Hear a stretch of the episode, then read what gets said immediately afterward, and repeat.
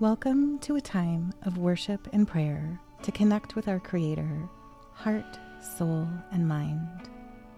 In Matthew 22, the Sadducees ask Jesus what the greatest commandment is. His answer is twofold.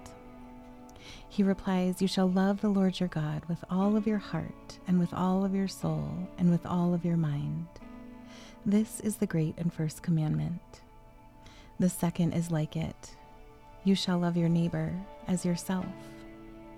So, friends, this time is a time set aside for us to worship and pray, not only with our minds, but with our hearts and our souls, so that we can be transformed from the inside out and love our neighbors as ourselves. My hope with these weekly meditations is to give us space to reflect on what we heard in the sermon on Sunday how do we take what we heard and know in our heads to be true and let it transform our hearts into the likeness of Christ? So, wherever you are, I just invite you to take a deep breath in through the nose and let it out through the mouth. In through the nose and out through the mouth. One more time in through the nose and out through the mouth. Inhale through the nose. Seal the lips and exhale through the nose. Then just continue to breathe with your own rhythm of breath, inhaling through the nose and exhaling through the nose. Genesis 2 7 says, Then the Lord God formed the man of dust from the ground and breathed into his nostrils the breath of life, and the man became a living creature.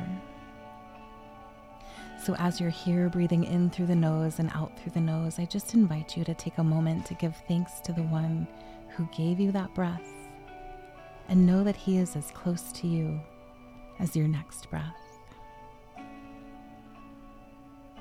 Now I invite you to just begin to notice what your breath is like. Where do you feel your breath in your body? What's the pace of your breath?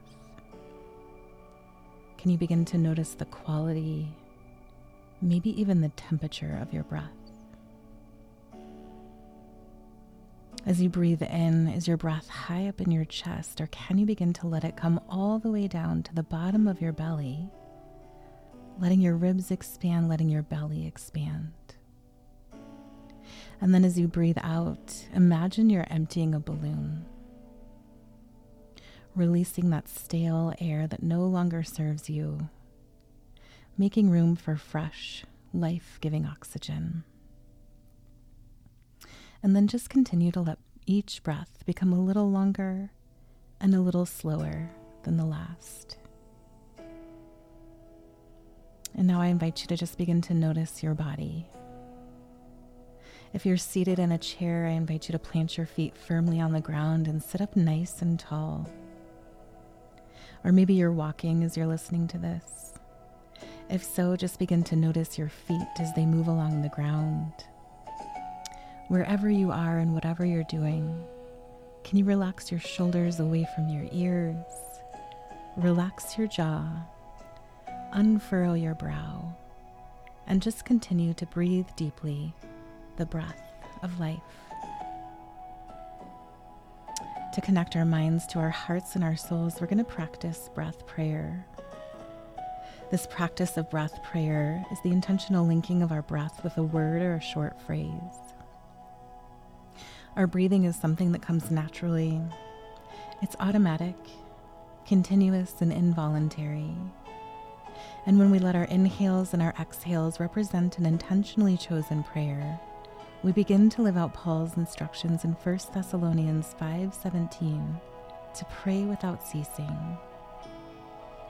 So in the quiet of your heart, on your next inhale whisper, only you. And as you exhale, can make it make sense. Inhale only you and exhale can make it make sense. Take a moment to just breathe and pray it out with your own rhythm of breath, inhaling only you and exhaling can make it make sense.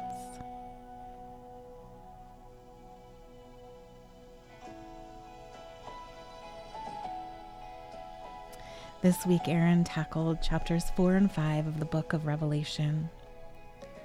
If I'm honest, there was so much good stuff in this sermon that I feel intimidated to even begin to write this. But what the Lord is telling me to focus on is the part of the sermon that brought tears to my eyes. And once those floodgates opened, I couldn't stop. So, friends, that's where we're headed today to the first place in the sermon where the Lord pierced my heart. Aaron began the sermon with talking about the history of the emperors. He took us from Julius Caesar all the way through to Domitian. He shared how cruel Domitian was and how big his ego was. Aaron shared that everywhere Domitian went, he had 24 singers singing around him Our Lord and our God, you are worthy to receive glory and honor and power. He showed us pictures of the ruins of Domitian's temple and then an artist's rendering of what the temple would have looked like. At the temple, there was a 27 foot tall statue of Domitian with his right hand arm, with his right arm raised as a symbol of power, and in his right hand he held scrolls. Aaron said, In the scrolls are the words of life and death. The scrolls are supposed to contain the words that make everything make sense. And Domitian has them because he is trying to say, I am worthy. So let's read Revelation 5. It says, Then I saw in the right hand of him who is seated on the throne a scroll written within and on the back, sealed with seven seals. And I saw a mighty angel proclaim, proclaiming with a loud voice, who is worthy to open the scroll and break its seals? And no one in heaven or on earth or under the earth was able to open the scroll or to look into it. And I began to weep loudly because no one was found worthy to open the scroll or to look into it. And one of the elders said to me, Weep no more. Behold, the lion of the tribe of Judah, the root of David, has conquered so that he can open the scroll and its seven seals. And between the throne and the four living creatures and among the elders, I saw a lamb standing as though it had been slain, with seven horns and with seven eyes, which are the seven spirits of God, sent out into all the earth. And he went and took the scroll from the right hand of him who was seated on the throne. And when he had taken the scroll, the four living creatures and the twenty four elders fell down before the Lamb, each holding a harp and golden bowls full of incense, which are the prayers of the saints. And they sang a new song, saying, Worthy are you to take the scroll and to open its seals. For you were slain, and by your blood you ransomed people for God from every tribe and language and people and nation and you have made them a kingdom and priests to our God, and they shall reign on the earth. Then I looked and I heard around the throne, and the living creatures and the elders, the voice of many angels, numbering myriads of myriads and thousands of thousands, saying with a loud voice, Worthy is the Lamb who was slain, to receive power and wealth and wisdom and might and honor and glory and blessing. And I heard every creature in heaven and on earth and under the earth and in the sea and all that is in them saying, To him who sits on the throne and to the Lamb be blessing and honor and glory and might forever and ever. And the four living creatures said, Amen. And the elders fell down and worshipped. Let's go back to Revelation 5 1 through 4 and just focus on that. It says, Then I saw in the right hand of him who is seated on the throne a scroll written within and on the back sealed with seven seals. And I saw a mighty angel proclaiming with a loud voice, Who is worthy to open the scroll and break its seals? and no one in heaven or on earth or under the earth was able to open the scroll or to look into it. And I began to weep loudly because no one was found worthy to open the scroll or to look into it. Aaron paused here and he said, If we can't look at the scroll, how do we know what it says?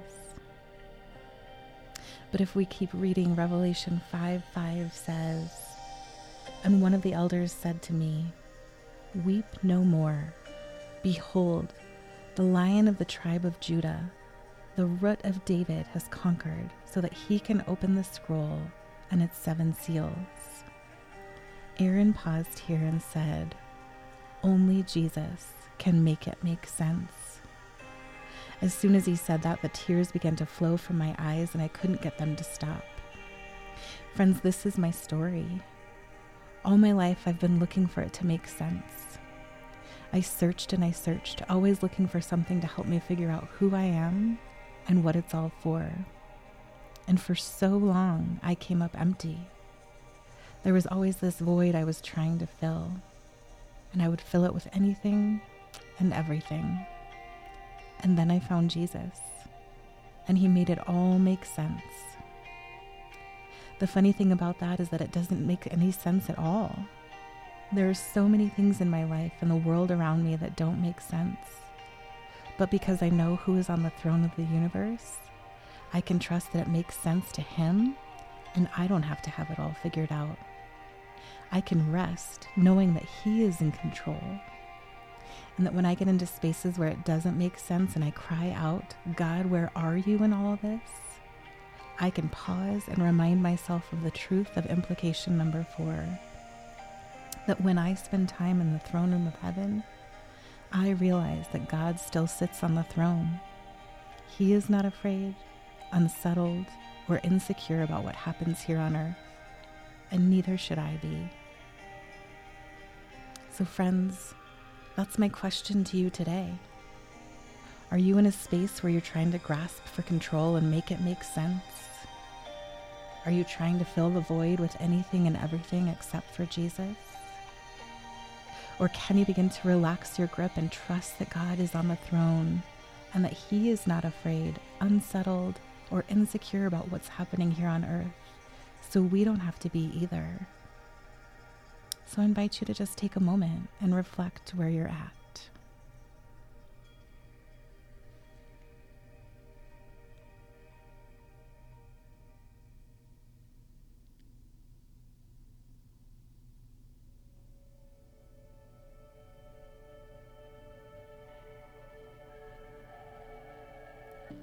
My next question to you is this How often do you spend time in the throne room with God? How often do you go to Him just to be in His presence? It's in this space that the truth washes over us and through us, that He is on the throne of the universe, and because of that, we can be at peace.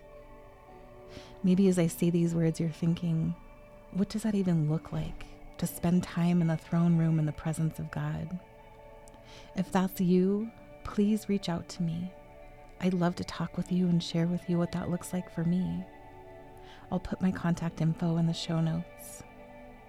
Or maybe as I say this, you're feeling a nudge in your spirit to come back to your practice of being in the throne room with what God looks like. Wherever you are, there's no condemnation, no guilt. My invitation for you is to simply become aware of where you are at. And once you know where you're at, Start there. So take a moment and reflect. Ask yourself, what does my practice of spending time in the throne room with God look like? God, what is it that you're calling me to in order to spend time in your throne room with you? So take some time and talk with God about these questions.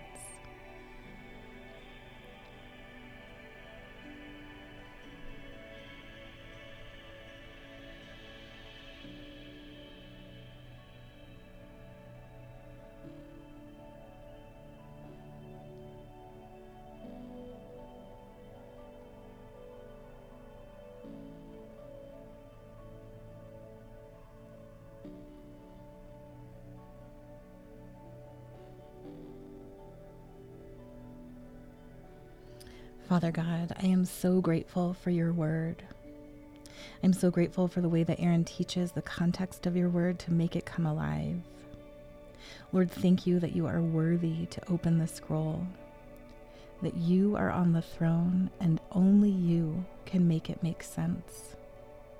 Lord, forgive me for the times when I have searched for other things and placed other things on the throne of my heart. Lord, I know that it is you and only you that belongs on the throne. And I say, to him who sits on the throne and to the Lamb be blessing and honor and glory and might forever and ever. It's in your name that I pray. Amen.